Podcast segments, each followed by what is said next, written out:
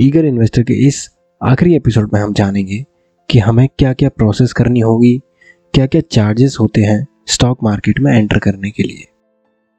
सबसे पहले हमें समझना होगा कि डीमेट अकाउंट और ट्रेडिंग अकाउंट क्या होता है। डीमेट अकाउंट एक ऐसा अकाउंट है जहाँ पर हम अपने शेयर्स को स्टोर करते हैं।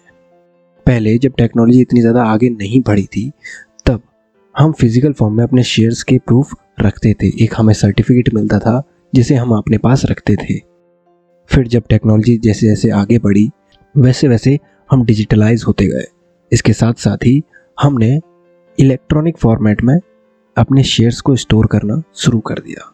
क्योंकि ये इको फ्रेंडली है, इससे हम डिटेल्स को आसानी से निकाल सकते हैं और इससे गवर्नमेंट के पास भी सारा प्रूफ रहता है कि किसके पास कितने शेयर्स हैं।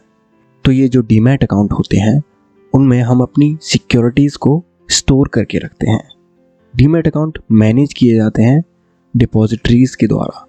इंडिया में दो डिपॉजिटरीज हैं। पहला NSDL, national security depository limited. दूसरा है C central depository service limited. ये दोनों डिपॉजिटरीज अलग अलग ब्रोकर्स के साथ टाई अप करती हैं और उनसे जो शेयर्स खरीदे और बेचे जाते हैं, उनको ये मैनेज करती हैं। अब ब्रोकर्स कौन होते हैं?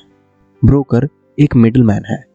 ब्रोकर एक ऐसा इंसान है या फिर इंस्टीट्यूशन है जो बायर और सेलर को आपस में मिलाता है।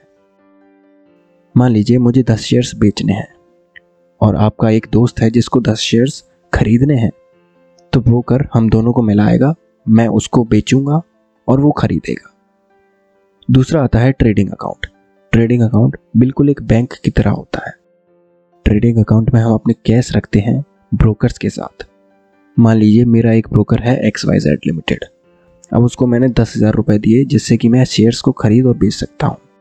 अब जो मेरा ट्रेडिंग अकाउंट है उस ब्रोकर के साथ, उस अकाउंट में मेरे दस हज़ार रुपये रखे जाएँगे। तो जो ट्रेडिंग अकाउंट है, वो हमारे कैश और सिक्योरिटीज़ को होल्ड करता है।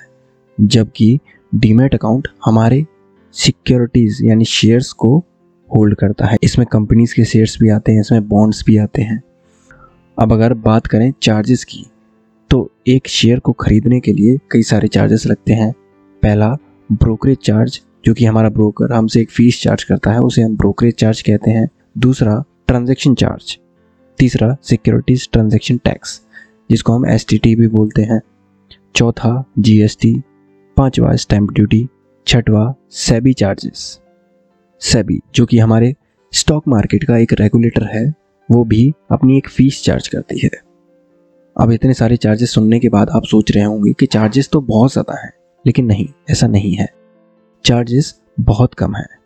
मान लीजिए आपने एक लाख रुपए का एक ट्रेड प्लेस किया है तो अब आपको ये सारे चार्जेस मिला के अगर डिस्काउंट ब्रोकर है तो सिर्फ़ एक सौ के आसपास ही देने हैं।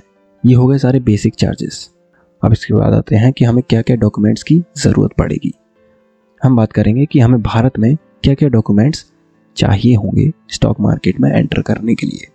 पहला होता है आधार कार्ड, दूसरा होता है पैन कार्ड, तीसरा होता है कैंसल्ड चेक या फिर बैंक अकाउंट की स्टेटमेंट तो ये बेसिक डॉक्यूमेंट्स हैं जो कि आपको चाहिए ही चाहिए। तो स्टॉक मार्केट में ज़ीरो से शुरू करने के लिए प्रोसेस सिंपल सी है। सबसे पहले हमें एक अपना ब्रोकर चूज़ करना है। वो कोई भी हो सकता है।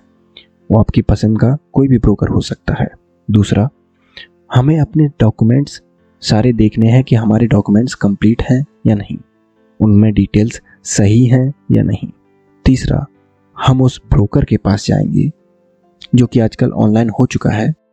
तो उस ब्रोकर के पास हम अपना फॉर्म सबमिट करेंगे अपनी डिटेल्स के साथ और फिर कुछ ही दिनों में या फिर कुछ ही घंटों में वो लोग हमारा अकाउंट खोल देंगे और हम इजीली इन्वेस्ट करना शुरू कर सकते हैं।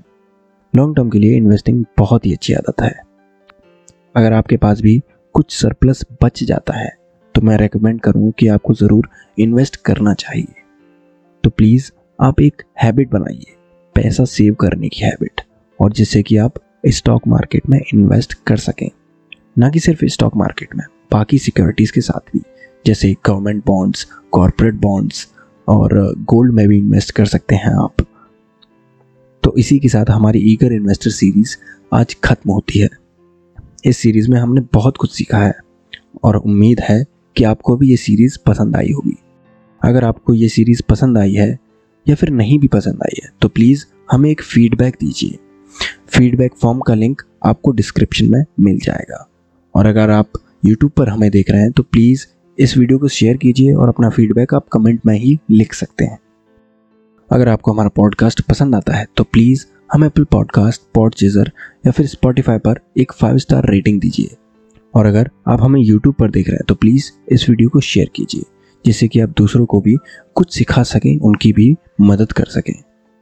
उम्मीद है कि हमने इस सीरीज़ में सारी बेसिक चीज़ें कवर की होंगी। तो इस एपिसोड के लिए बस इतना ही। अपना ख्याल रखें और सीखते रहें।